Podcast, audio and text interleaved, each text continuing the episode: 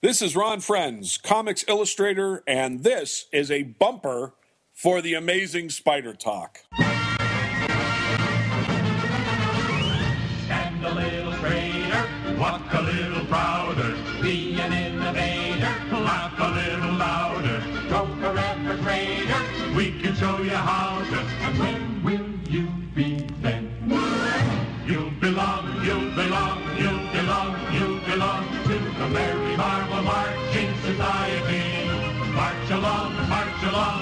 along, to the song of the Merry Marvel Marching Society. If you growl, Hello and welcome to the Amazing Spider Talk. My name is Dan Gvozden and I'm the editor of SuperiorSpiderTalk.com. And I'm Mark Ginocchio, the editor of the Chasing Amazing blog. Thanks for joining us for the first ever member request episode of Amazing Spider Talk. Woohoo! Woo! we hope you enjoy this podcast and that it provides an intelligent conversation between two fans and collectors as we hope to look at the Spider Man comic universe in a bit of a bigger picture. Yes, and this is the episode where members of the Friendly Neighborhood Spider Talk Members Club wrote to tell us what Spider Man comic they'd like to hear us review. The request came in heavy, and in the end, we chose three stories to cover. So, uh, what are we talking about today, Dan? Well, Mark, we're going to begin by talking about Untold Tales of Spider Man number one by Kurt Busiek and Pat Olliffe. Then we're going to talk about Amazing Spider Man 212, the first Hydro Man issue by Denny O'Neil and John Romita Jr. And then we're going to talk about the entire Revelations arc by a variety of authors and illustrators. Too many to list right now. The entire Revelations arc. Do we have to, Dan? We're going to do it. because it's been requested. Uh, if you'd like to request your own favorite issues to be covered by the show and to be entered into random drawings for free comics and other prizes, please be sure to go to our websites, chasingamazingblog.com and superiorspidertalk.com, and click on the banner that reads Friendly Neighborhood Spider Talk Members Club to make a donation and become a member. Man, you were just choking on getting that out. Yes. It is a really long name. And very long, very arduous. Why did we do that? Remember, if you hear this special sound, please check out your iOS device for a link to an article, video, or image to enhance your listening experience. Mark, we got three books to cover, so let's go back in time and discuss Untold Tales of Spider Man number one, and you can explain to me why it's so much better than learning to crawl.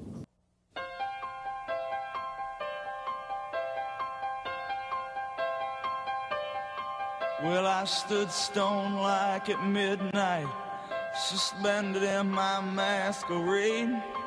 And I combed my hair, it was just right, and commanded the night brigade.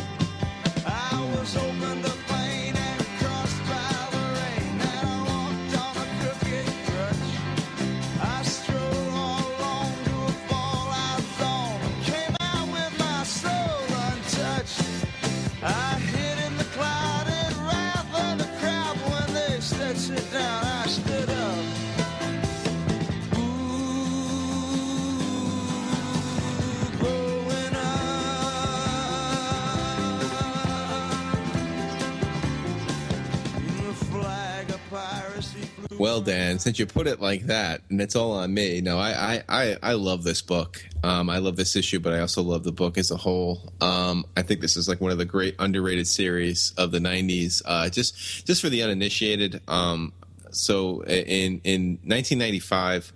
Um, so, this actually came out in the heart of the Clone Saga, which makes it even more amazing. Um, the, the Spider-Man, uh, the Marvel editors decided to kind of go back to Spider-Man's roots, um, and they started releasing Untold Tales of Spider-Man. Uh, these were these were um, stories that took place in during the Ditko Lee era of Spider-Man, but they were kind of their own unique, self-contained stories. Um, but there were new characters introduced, and, and they took some existing characters and kind of retconned them into um, the Spider-Man mythos at earlier points.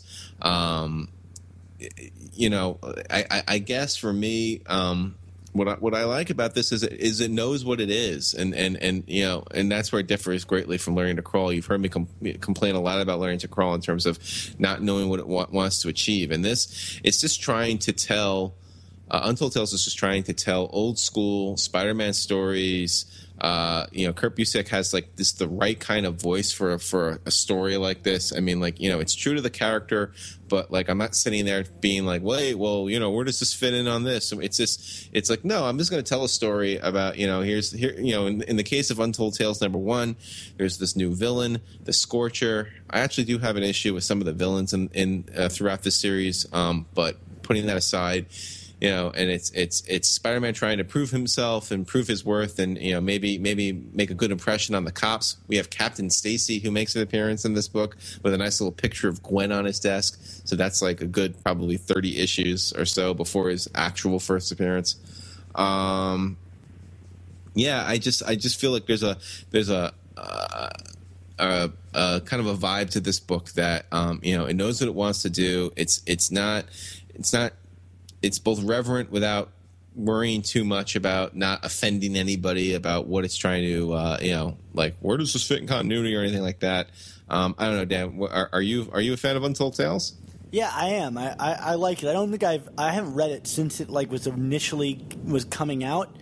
Right. Um, you know, I remember like reading this instead of reading the Clone Saga at the time yes. because I just got so sick of the Clone Saga and, uh, and enjoying this book. And actually, you know, this was the first time I had picked it up since the '90s. So, you know, I, am a bit foggy on on most of the series, you know, because it just exists when I was 10 years old. Um, but uh, you know, picking this up again was just as fresh as I remember it being, and uh, you know, and I, I, think I think you're right about it, knowing what it wants to do. But I, I do think that it does you know, bother itself with continuity, you know, at times. You know, it, it does try to tie in. You know that these stories are, very, are placed very squarely in, like, the teen books. Like, it's probably, like, issue, like, 13-ish where this takes place. Yeah. Um, I think they make a couple references to help you ground it. But you're right, it isn't so bogged down, and it goes a bit more out of its way to kind of, like, do these big set pieces uh, that, like, really kind of... Uh, you know, show you a lot more about him becoming a seasoned, I guess, fighter. Yeah, I mean, there definitely it's there's definitely less concern about the earliest earliest days of Spider-Man, like those first three issues that learning to crawl is looking at, and maybe that's where the challenge where Slott's challenges lie because I mean that those those stories are so you know revered and and are so you know like untouchable in terms of what they're trying to achieve. Whereas you know by the time I mean you know we, we all love the Ditko Lee arc, um, but you know it's not like it's not like Busiek and, and Olliffe here are, are, are trying to um, you know alter if this be my destiny in the final chapter you know what i mean these are kind of sure. these, these these mishmash of stories in the middle um, where you know I, I think I find like the I mean my experience in reading this run is and and I reread it not super recently but like in the last six months recently um, just just because I, I, I think I think I started reading it when Learning to Crawl was announced because I was like oh let me let me you know like for point of comparison. Um, but uh, you know, I I, I think it kind of gets a little muddied when when it starts talking about like uh, the Peter, you know, the initial Spider-Man quits uh, saga, which I think was like issues what seventeen through nineteen or something like that. Mm-hmm. Um, but I mean, overall, like you know, when we're talking about just trying to tell its own story, I mean, there there are stories here involving like Mary Jane and Betty Brant and and some of Peter's classmates um, that are just really good standalone stories and arcs that develop these characters that give you new understandings that i mean that i mean I can't. I guess you can't call it retcons because if if the information isn't already there, it's not. They're not changing anything. It's just like okay, we really don't understand why Betty Brant is so skittish. So let's give a Betty Brant origin story, you know, or or you know, and you know, this one kind of plays off of like what you know some of the stuff we got in Parallel Lives with with MJ from that Gerry Conway story back in the day, uh, to give her more context in terms of where she fits into Peter's early life, and and and those those are the things where I feel that this this series really um, succeeds, and or how you know, George Stacy found out that Peter was Spider Man. Right. Yeah. Exactly. Um, and you know, in terms of this first issue, I mean, yeah, I, mean, I, I love the involvement of, of Captain Stacy. I like I like the idea of of um, Peter as Spider-Man trying to kind of like prove himself to the police because it's like you know, um, that to me that is something that just was never explored in Ditko Lee. I mean, you know, the adversary was, you know, in terms of the man, it was Jonah. You know, like you know, how does how does he how does he win over Jonah and he won't? Um, whereas, like you know, he's doing he's doing the police a favor, but he's still acting as a vigilante. And the fact that like you know Stacy is just so pragmatic in that in how he like you know how can we how can we resolve this? It's like okay, you want to be a cop, take the mask off, and we'll do it. You know, and it, it's like you know that's that's to me that is George Stacy to a T. You know, like he's not he, you know he's not looking to judge, but he wants to do it by the book. You know, um, and then you get like little little other Easter eggs. Like I, I, I believe in this uh, issue that mentions uh, Randolph Cherryh, Yeah. who uh, who of course was the uh, the mayoral candidate during the Frank Miller uh, Daredevil run that Kingpin was backing. Um, so you know, just little things like that where you're like, ah, that's fun. You know, like you know, Busiek. I'm glad that he worked that in. Um, yeah, I mean, my biggest issue I think with with this comic and then you know, kind of the series as a whole is, is some of the original villains that were created are kind of. I, I mean, the Scorcher just kind of feels like a mishmash of other villains that we've seen before. Um, What do you? although go ahead. I was gonna say, although we do have an Osborn connection, which is interesting. Yeah. What did you think of um, like the art in these books? Um, I like Olliffe a lot. You know, apparently he gets he gets compared to Ron Frenz. yeah, Um, I feel that and like Bagley a lot here. Yeah, and, and, I mean Bagley certainly makes sense because you know of the timing of when these books came out. Um, but no, there, there there's, I, I, I, you know, I and I think Ron and Pat are actually like really good friends and real. And you know, I think Ron in our podcast made a joke about the fact that like you know, like when they when they want to go to these like old style looking books, it's like you know they'll call Pat or they'll call Ron. Yeah. um, because cause they just have a knack for capturing that. But um, no, I think the art's really cool. I mean, I, I, I do think Ramon Perez is is is a more accomplished artist uh, for in terms of learning to crawl comparisons. I mean, do you see that? Do you think? Yeah, yeah. I, I, I mean, I think it's more trying to be Ditko. I think, you know, the the stuff from um, you know Pat here is just trying to be a, like a modern Spider-Man comic. right. I don't feel a lot of like him going, let's try to recreate the past. Um, One one thing I will say that I think perhaps makes this more fun than learning to crawl for me is that like this is after the period where Peter is questioning himself. He just kind of like knows he has to be Spider Man now, and where- whereas learning to crawl is in that like kind of murky territory. Um, and so you get this kind of like very sincere younger Peter, and, and between this book and like Ultimate Spider-Man, like you know, and, and we hear this from the creators too. Like Peter was meant to be in high school, and you know, I think his best stories often take place, you know, in that environment. Oh no, I agree, I agree with you 100 percent on that. I mean, it's you know, I think it's you know, Tom Brevoort Brevoort uh, infamously said one of the Marvel summits that when you know the first word he thinks of with Spider-Man is youth.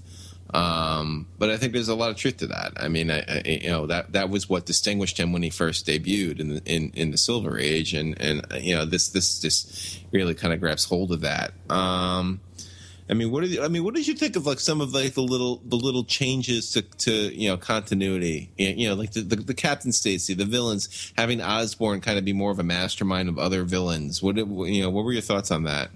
I mean, I think it's fine. I think a lot of it is kind of influenced by, um, like, I guess that's the period that it's in, like the '90s, where you know Osborn was about to come back, and uh, and you know the the idea that things are more integrated, you know, in, in books. It's not very similar to Stan Lee's style, where it was kind of one and done, and you might not hear of a character interacting to it, but it definitely represents like a different Marvel, you know, a different philosophy. Yeah. Um, so I mean, it's funny. It, it's one of those things. Like I, I don't know how well like if you were to read the Stan Lee run concurrently with this, I don't think that they would feel very um, like they would align particularly well. But Right. like from a modern sensibility, like it's a you know a really wonderfully told story. Yeah, and and I, I do want to put out there, you know, in terms of people, if there if there are other comics that, you want to read from this series, I, I definitely recommend you seek out the first annual. Yes, I'm actually recommending an annual, Dan. Oh my Um, goodness! You all heard this?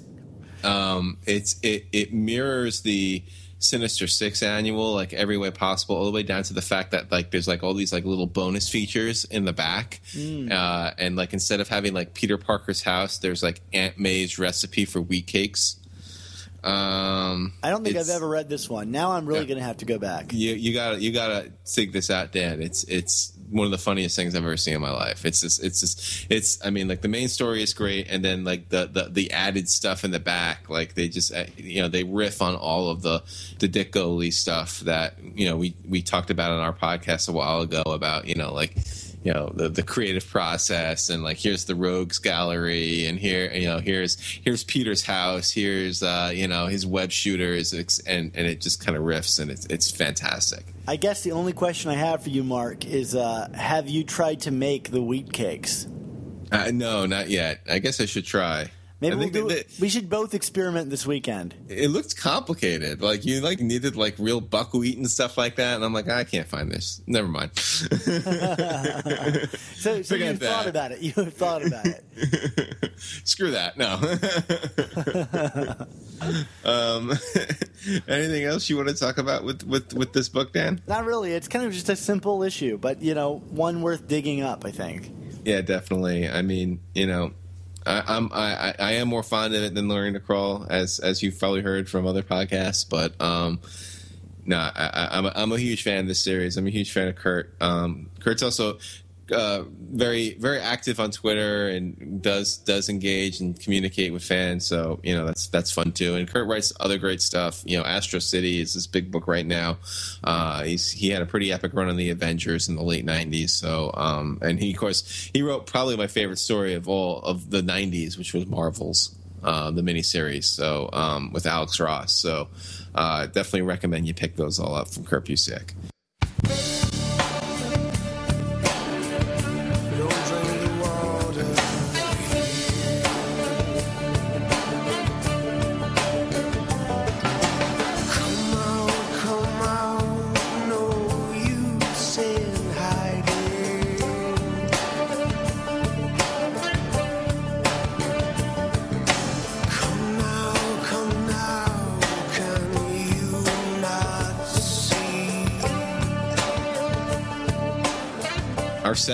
Book, you know, we go from a writer I really love to one that, at least in terms of the Spider Verse, not a huge fan of. This came in from uh, uh, our super fan Tom I- uh, Aiello.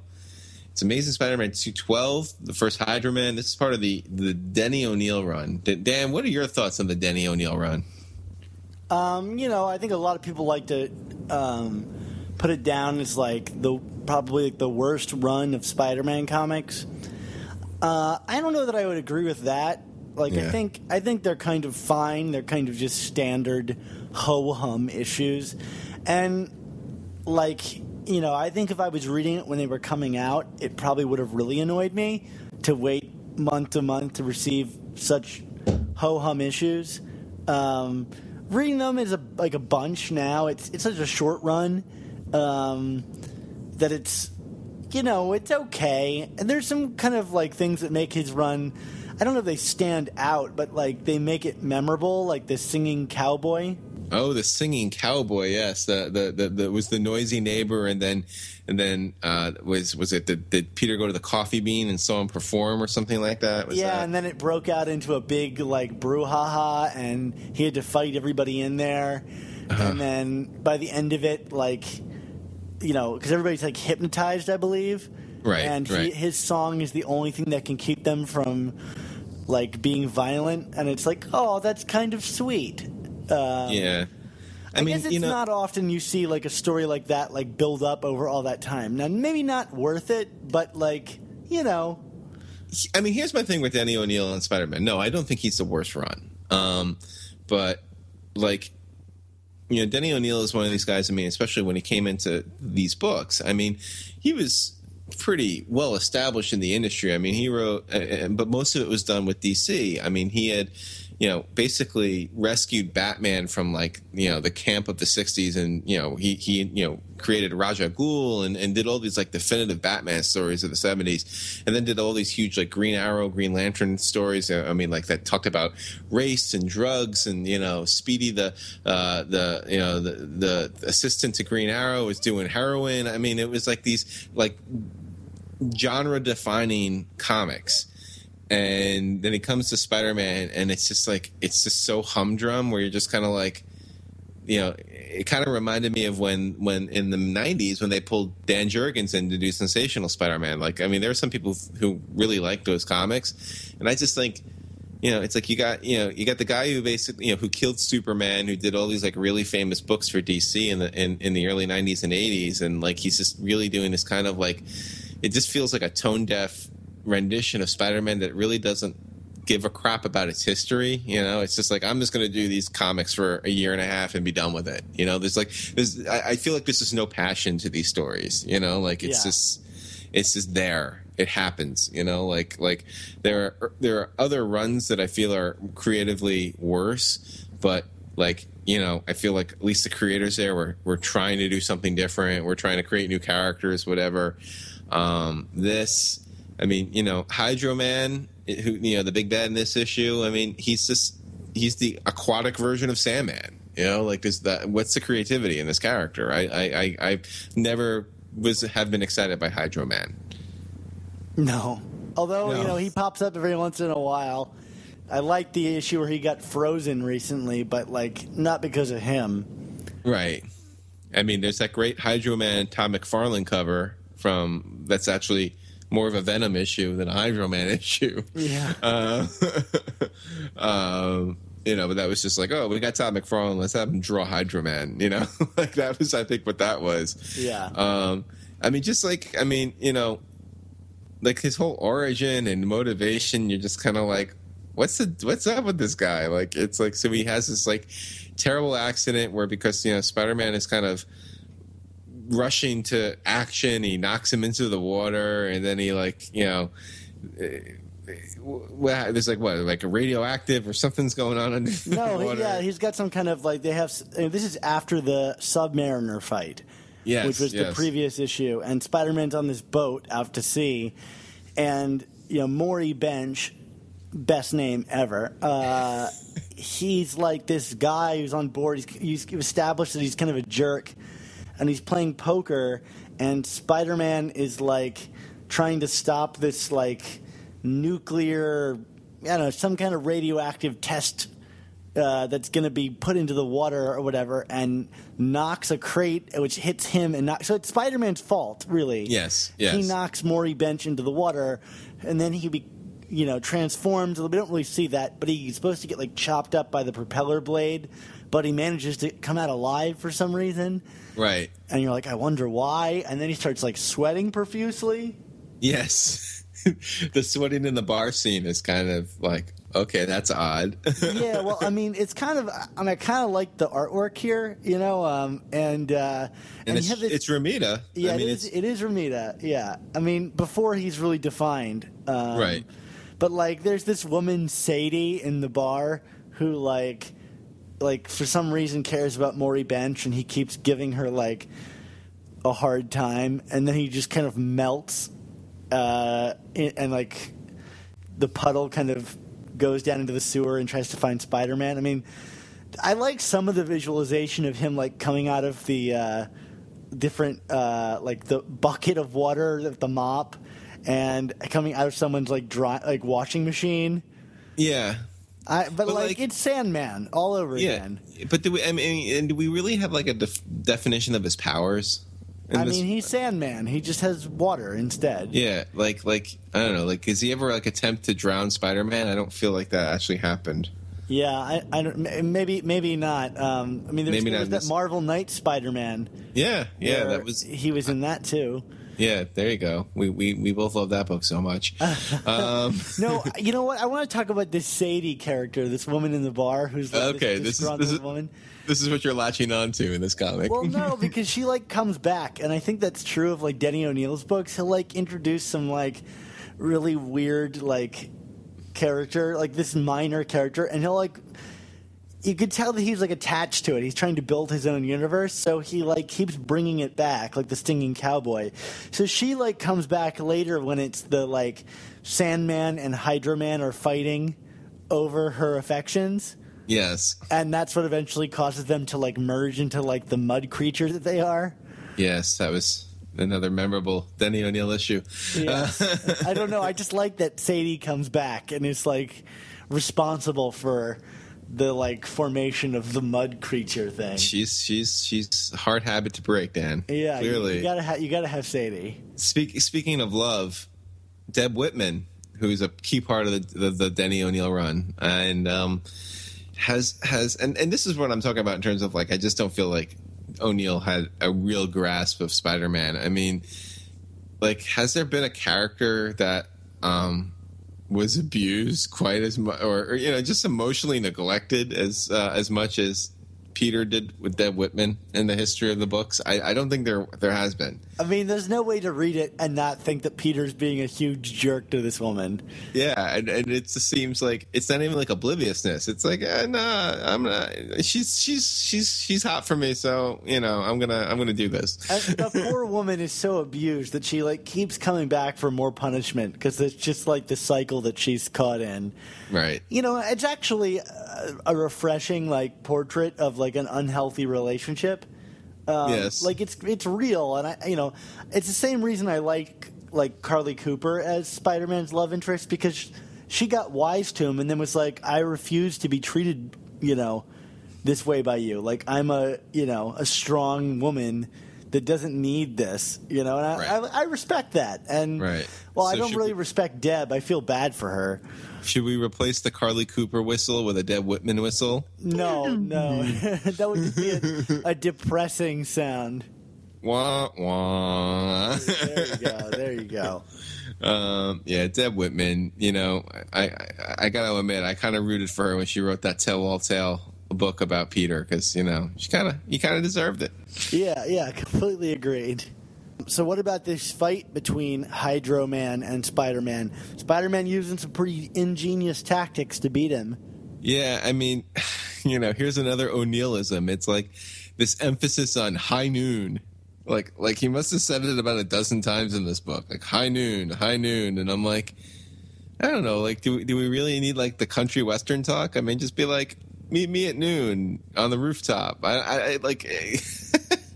I don't know. Like, uh, did we did we need the high? I'm I'm being nitpicky. I realize, Dan, but this is what Denny O'Neil Spider Man does to me. Uh, a living legend, Denny O'Neil. Great Batman writer. Um, he's just like, yeah, but he, yeah. So, so Peter draws him out, and and you know the sun is so high, it's so hot, and and uh, you know basically kind of starts to evaporate him and makes him a easy punching bag, right? Right, but then Spider Man punches him and he like semi murders him, and then he's like, whatever. yes, very cavalier, kind of like how he created him in the first place. Like, I'm gonna run and knock these crates over. I hope there's nobody behind them. You know, whereas like, you know, years later in the Sin Eater story, he like is kill he's killing himself over the fact that he jumped over a bullet and the man got murdered.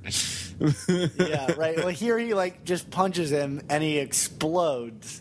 Yeah, at least at least with Sandman, he sucked him into a vacuum. I mean, you know. right, right, right. Well, you know, I will say uh, there's one thing I do really like about this issue. It's like the emphasis on the heat wave that's going on and how hot it is, and that like Hydro Man gets like murdered or whatever, and we know he doesn't die, but like he like explodes and is ostensibly murdered, but then it like rains right afterwards, and you're like, that's kind of poetic. Like Yeah, I, I think go. it's kind of poetic. yeah, very very nice, very nice. Yeah. oh my goodness. And I do like the visualization of his powers. Like, you know, Sandman is you know pretty pretty awesomely drawn, but like Hydro Man, you know, he, he kind of gets a good little shake here. Yeah, I, I mean, I, I feel that this is a Lee Ditko villain. It just doesn't have the charms of it. You know what I mean? Like, yeah. like it's that's that's what it boils down to. But But that's Sadie, man. I, I'm waiting for her to come back. you want you want maybe she'll be in Spider Verse. They all just go to a bar after the whole thing is over, and Sadie is the bartender. there you go, there you go. Or maybe maybe maybe like we can have her do something with Boomerang and Superior Foes. Uh, Make yeah, it- yeah. I mean, like, look, here's the deal. Like, if Spider Verse happens, and all the Spider Men don't like afterwards just decide to go out for a drink, I'm gonna be really disappointed. Like, they need their like shawarma moment. Last Spider-Man in the bar, turn off the lights. Yeah, there you go. There you go. oh well, yes. So this happened. that's that's about that's about best I could say about Denny O'Neil Spider-Man. This There happened. There you go. Well, you know what? Let's let's move from one story we love to another story we love. Oh, the dear. Revelations arc, as requested by Ray Sumser.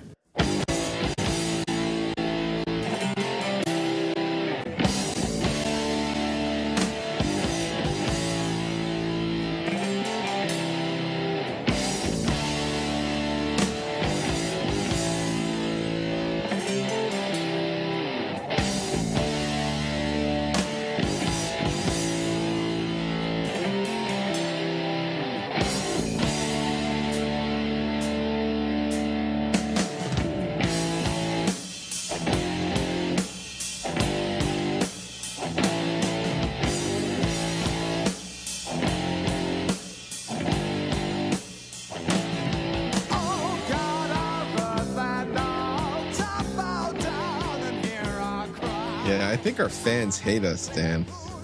Yeah, it's entirely possible. Um, so so Revelations.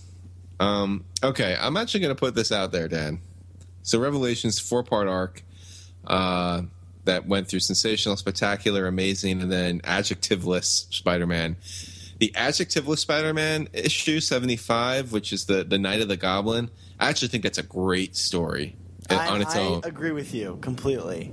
Like, I mean, that's that's the that's the full fledged return of the Green Goblin, um, and you know, it's like you, you got great Romita art. It, you actually have a surprisingly strong Howard Mackie script. I mean, Howard Mackie is a guy that we've kind of punched on a little bit over the years, um, but um, no, that's a great part. But um, you know, the lead up to that story is just like, and, and, and it's just you know you could so tell that that the the the clone saga had just really killed the creative juices of the spider office at this point because it's like they're just trying to they're just trying to get to 75 you know? They're trying to they're trying to finish this thing out so they can kill off ben kill the baby and and and start over again. And and it it it hurts the story as a result I mean, you definitely like can see that they entered into this with like a list of things they wanted to like end, right? Yes. And they're like, okay, so we have this gaunt character.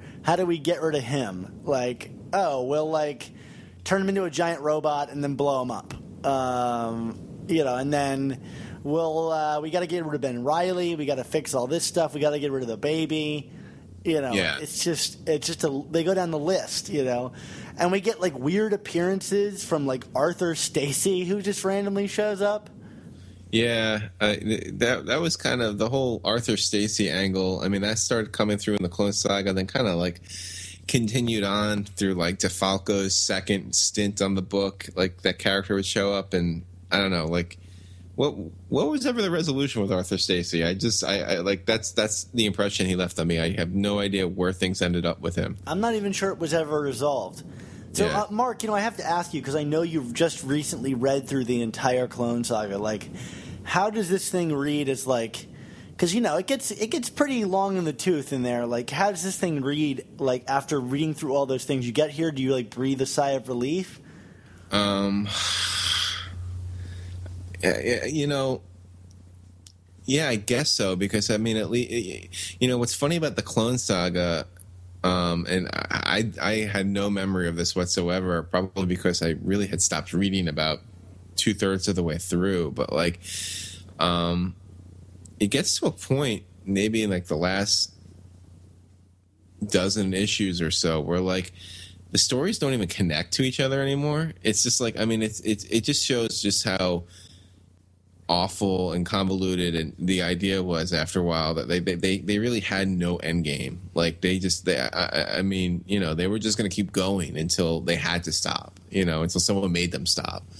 Um, you know, they would like introduce like these elements, like oh, there's a there's another skeleton in the smokestack where Ben Riley was originally, you know, where we thought he was, you know, thrown in and incinerated and blah blah. blah. And it was like, but they didn't answer these things. And like you know, there'd be like one story and amazing, and one story and Spider Man, and one story and sensational. And they wouldn't inter uh, interact with each other. It, it was you know, so like you know, you're reading this weekly saga, and then you come back to it. So like, Revelations is good in that like it actually, you know, you kind of get back to the beginning of the Clone Saga, where it did feel like it was this weekly thing, and one thing led to the other, which led to the other.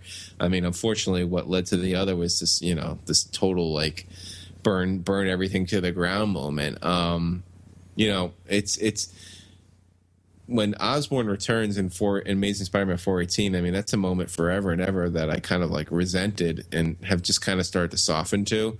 But like, you know, the fact that he's like the catalyst and what happens to Peter and MJ's baby, which is still never really explained, right? which is yeah. terrible.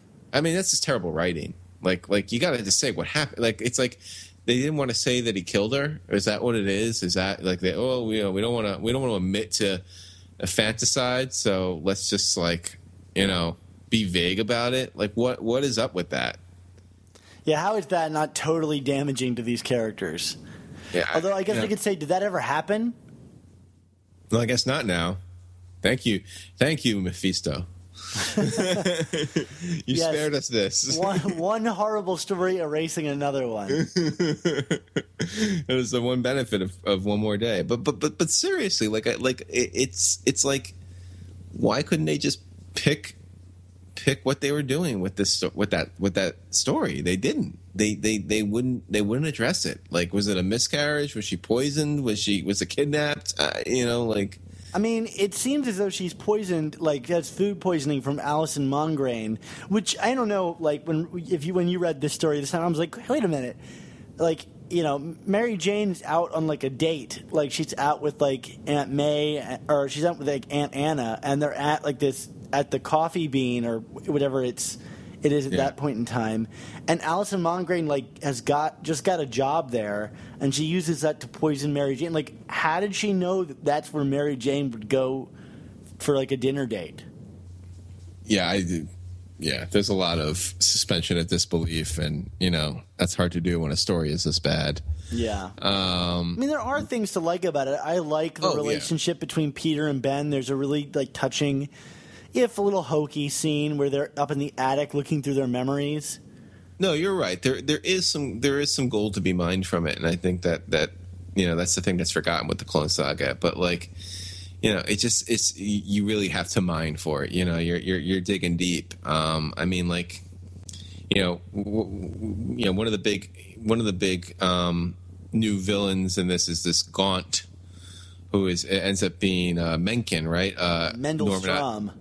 Mendel Stromm. I'm sorry. Um, but but what's Mendel Stromm's relationship? He's he's, he's one of old, uh, Osborn's old lackeys, right? Yeah, and uh, he's one of the first villains we saw in Amazing Spider-Man ever. Like, you know, he's a robot master kind of thing. Yes, yes.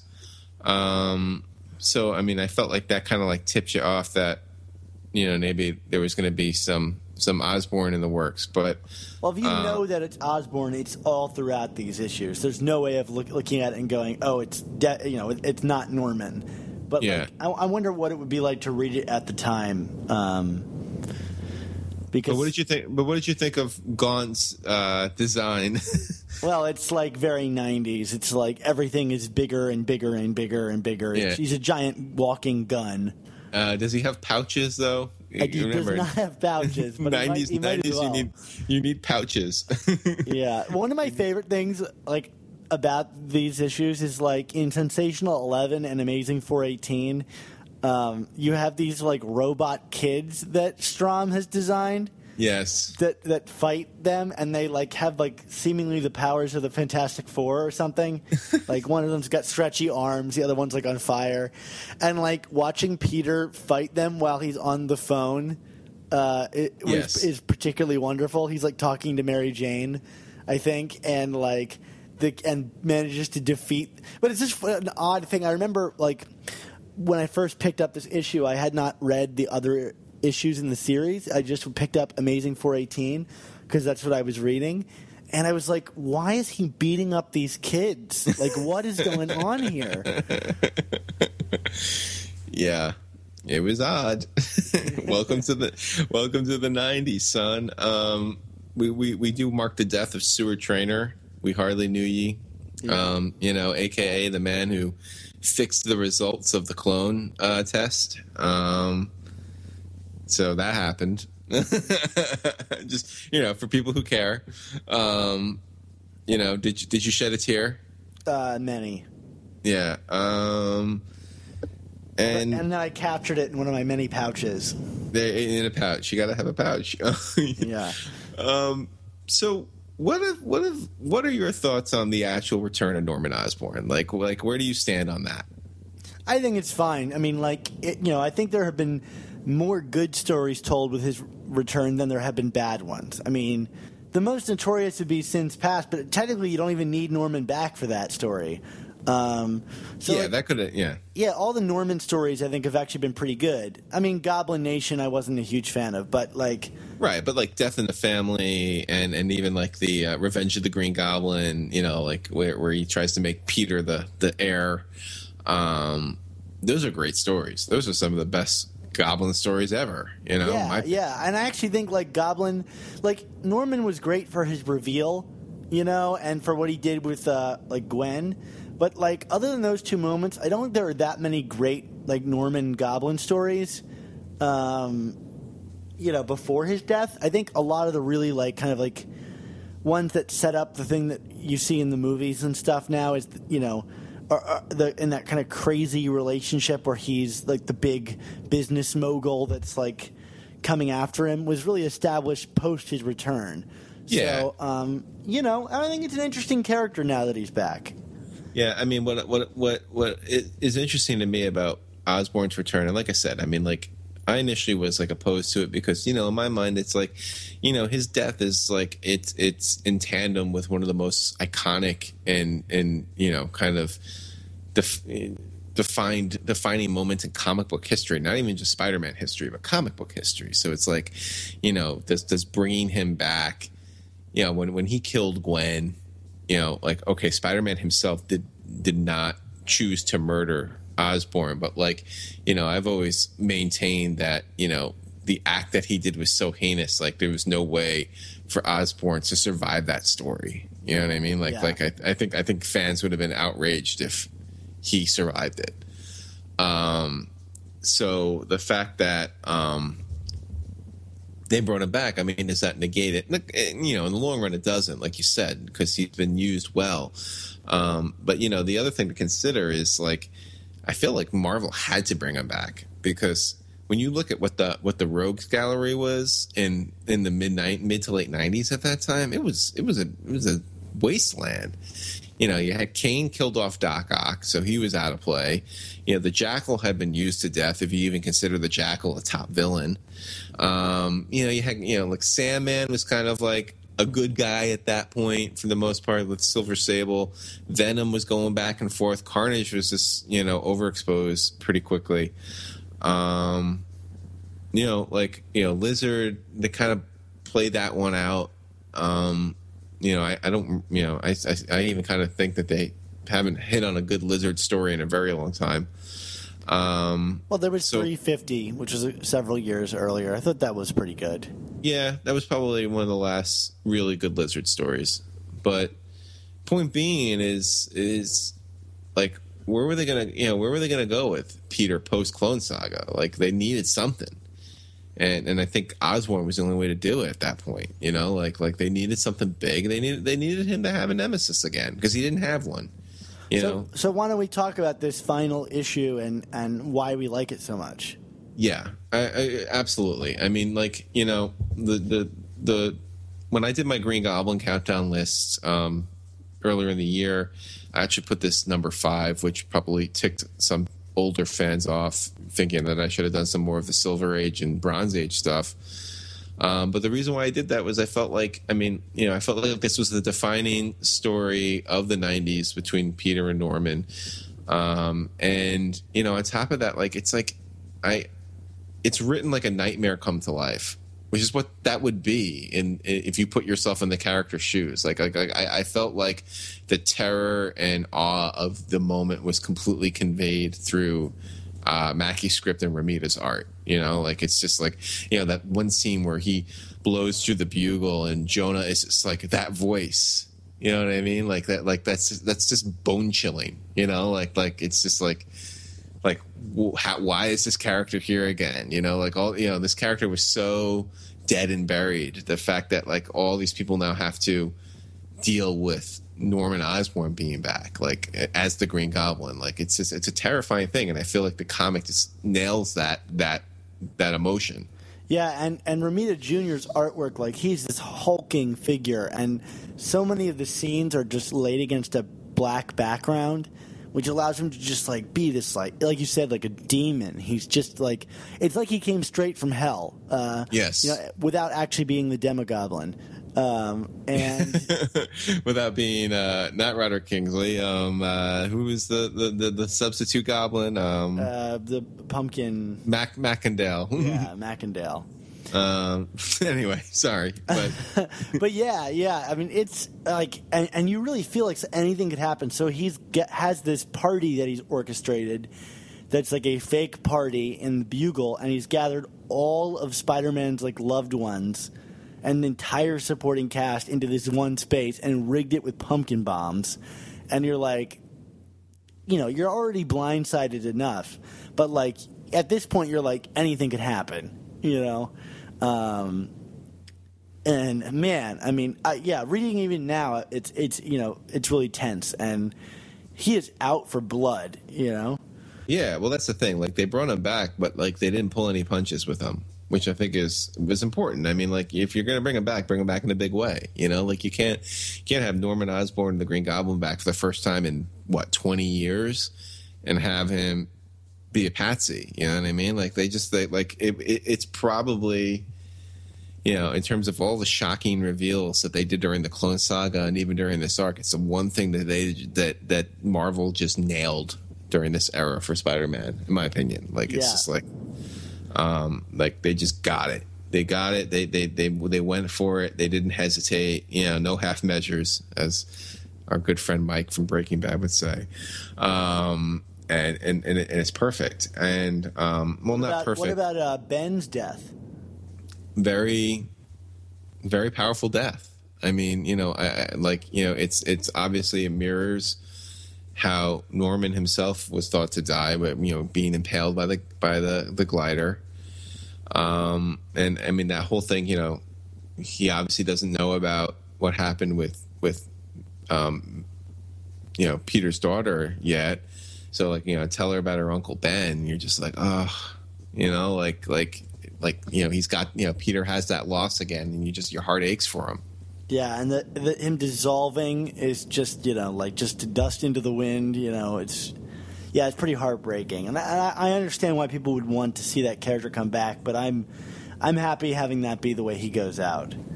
No, it's a it's a it's a pretty fitting ending. I mean, you know, and it is kind of hard to resurrect goo and dust, but um, you, you never know.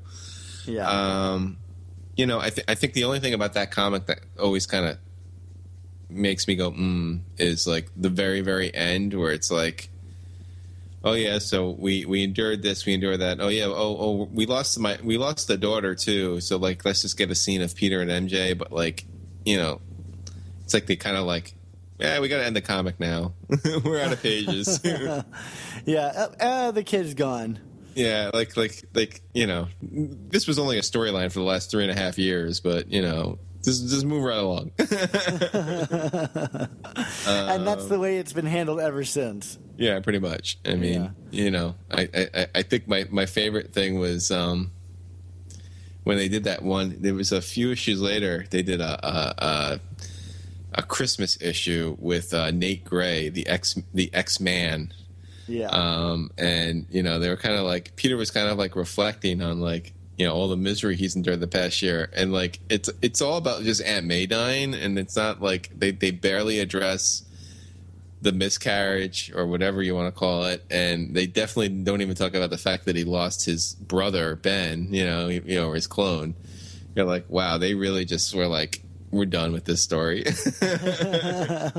Never again. yeah, right. Or at least not until 20 years later when people decide they like this story all of a sudden. Yeah, well, but that's the thing. Like, I mean, I, I wrote a, a, a list for comicbook.com where I was like defending the Clone Saga. You know, I, I made use of my recent rereading of it, and I mean, you know, I was kind of expecting to have like more people come out of the woodwork and be like, "Oh no, no, it really wasn't that bad." You know, I agree, and and no, I mean, like I like, um, I was looking on some of the comments on Facebook, and it was like, "What the hell is wrong with this person?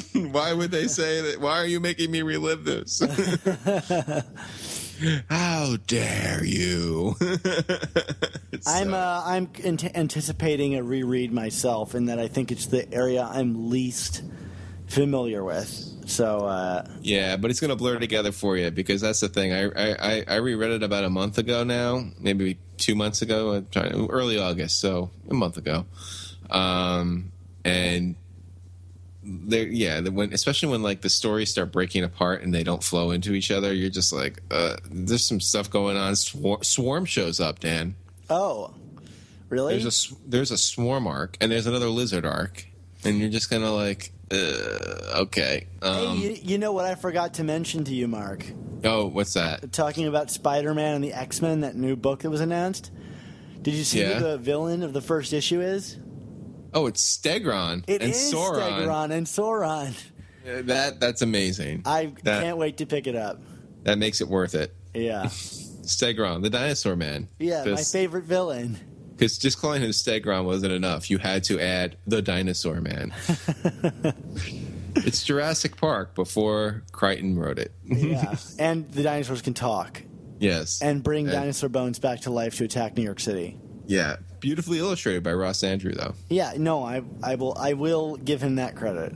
Yeah, Ross Andru like loved writing. You know, as I think one of the readers on my site wrote, he he loves getting like little New York tourist sites in there in his comics. Which anyway, but we're not talking about Ross Andru. We're talking about Revelations.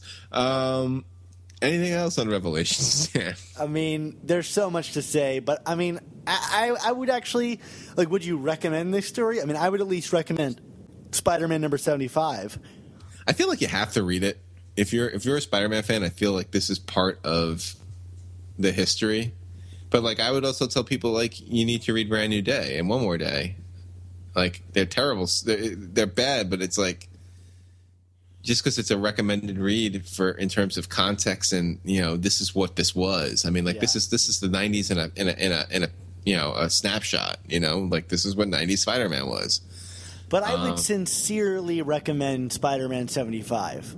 Absolutely. Yeah. I wouldn't have. I mean, like I said, I put it number five in my list of, Yeah. of my Green Goblin list. I think it's a great story on its own, but Revelations as a whole, ugh. but I think also to get the full power of 75, you do need to read the three preceding issues. Yeah, I, yeah, I guess you're right, or at least know what happens in them. At least know what happens. Watch him beat up the robot kids. Come on. Yeah, no, I look. That was a real highlight for me, How often do you see Spider Man beat up a robot kid? Or just a, a kid. You know, I might go back. I, I might, I might, I might go back into this podcast and just edit out the word robot, so it just sounds like he's beating up a kid the whole time. Don't you know it's the retcon of the kid who collects Spider Man? It's t- t- Tim Harrison is actually a robot kid, and Spider Man punches his head off. and that is how the story ends. Mark, you will never be allowed to write Spider-Man. oh, they will never. Come on, I've been writing a blog for three years where I consistently crank and moan about stuff. I will never be allowed to write Spider Man. Period. No, and, and and rightfully so. I'm surprised that they let me write about comic books. Period. Like Yeah. you know, and with any kind of insight. Can we do like an all robot kid beat up episode? it might just be that one issue. Only if every kid looks like Tim Harrison and and the kids from the Power Pack that Spider Man admitted he got like touched to. Oh man, I try to block out that memory. it happened. It did. It did. Is that considered part of continuity? I don't know. I don't know. I forgot about it. I, I, I a few months ago I did something for when I was writing for What Culture about uh, moments that Marvel wants you to forget about Spider-Man, and someone in the comment section brought that up. Like, what about when he got touched? I'm like, oh yeah, I guess it counts. Oh my god, that's gonna be our next member request issue. I gotta, I, I would have to find that somewhere. I don't even know where I could find that. Yeah. I don't. I don't think the digital. I don't think you can find it on Marvel Unlimited. yeah, Mar- Mar- Marvel, uh, you can pay like two bucks to buy that digital copy. All right, there you go. Yeah. Anything else, Dan? I think that's about it. Let's wrap this thing up. All right, this was some heck of a listener request episode. Uh, I, I I hope we didn't rain on the on the request too much. Yeah, no, you know what? I hope we can do a lot more of these. Yeah, actually, this is kind of fun. I I got to admit. So thank you for the recommendations, folks. Yeah, yeah. Of course, you guys can find all of our new Amazing Spider Talk and old Superior Spider Talk podcasts at superiorspidertalk.com or find us on iTunes and Stitcher by searching Amazing Spider Talk. And if you do, please make sure to leave us a rating and a comment and let us know how we're doing, and we'll read it on the air. If you have any opinions on these comics, like Revelations, and you have any questions, email them to us at Amazing Spider Talk. Sorry email them to us at amazingspidertalk at gmail.com and we'll address and read them on the air. Yeah, and also be sure to check out both of our Facebook pages at facebook.com slash superior spider talk and facebook.com slash chasing amazing because these are great places to keep up with us in between shows. We put up articles and other breaking news about Spider-Man universe. And hey, if you want to harass us about a storyline that we should be talking or writing about, uh, that would be a good place to do it, right, Dan? Yeah, absolutely. If you guys enjoyed this show and would like to be a part of our members request episode, just like Vince, Tom, and Ray were this time, please consider donating and becoming a member of the Friendly Neighborhood Spider Talk Members Club. All you have to do is click on the banner on both of our pages. Yes, yes. For for some of your hard-earned money, we will become your indentured internet slaves, right, Dan? Yes, yes. Uh, I, I, it's- I can't wait to be your indentured slave. Is that is that is that not PC, Dan? I probably not. So now I, I can't. I, I won't be able to write about anything anymore. Yeah. Uh, we're going to be taken off of Apple now for that. Well, uh, Mark, uh, in, for the short time that you will be able to continue writing, where can we find it? Yes, you can of course find me at www.chasingamazingblog.com where I own my own domain name and thus can't be taken down yet. Um, or you can follow me on Twitter at chasingasmblog. Uh, or you can find some of my other uh, ancillary writings uh, for whatever reason people like it when I write for them at comicbook.com where I'm doing my lists currently and at gimmick or, or good at comics should be good blog. What about you, Dan? Of course, you can follow me on Twitter at, at Dan Gvozden or my Spider Man account, which I seem to be using it a lot more recently, at, at Sup Spider Talk. Um, and you can visit all of my spider writing and all of my team's spider writing at superiorspidertalk.com. Um, and yeah, I guess that's about it, Mark. Yes, yes. So, um, you know, in the immortal words of Uncle Ben, uh, why did you make us read Revelations? Wait, no. um, no. Uh, with great podcast must also come amazing spider talk. Walk a little prouder, be an innovator.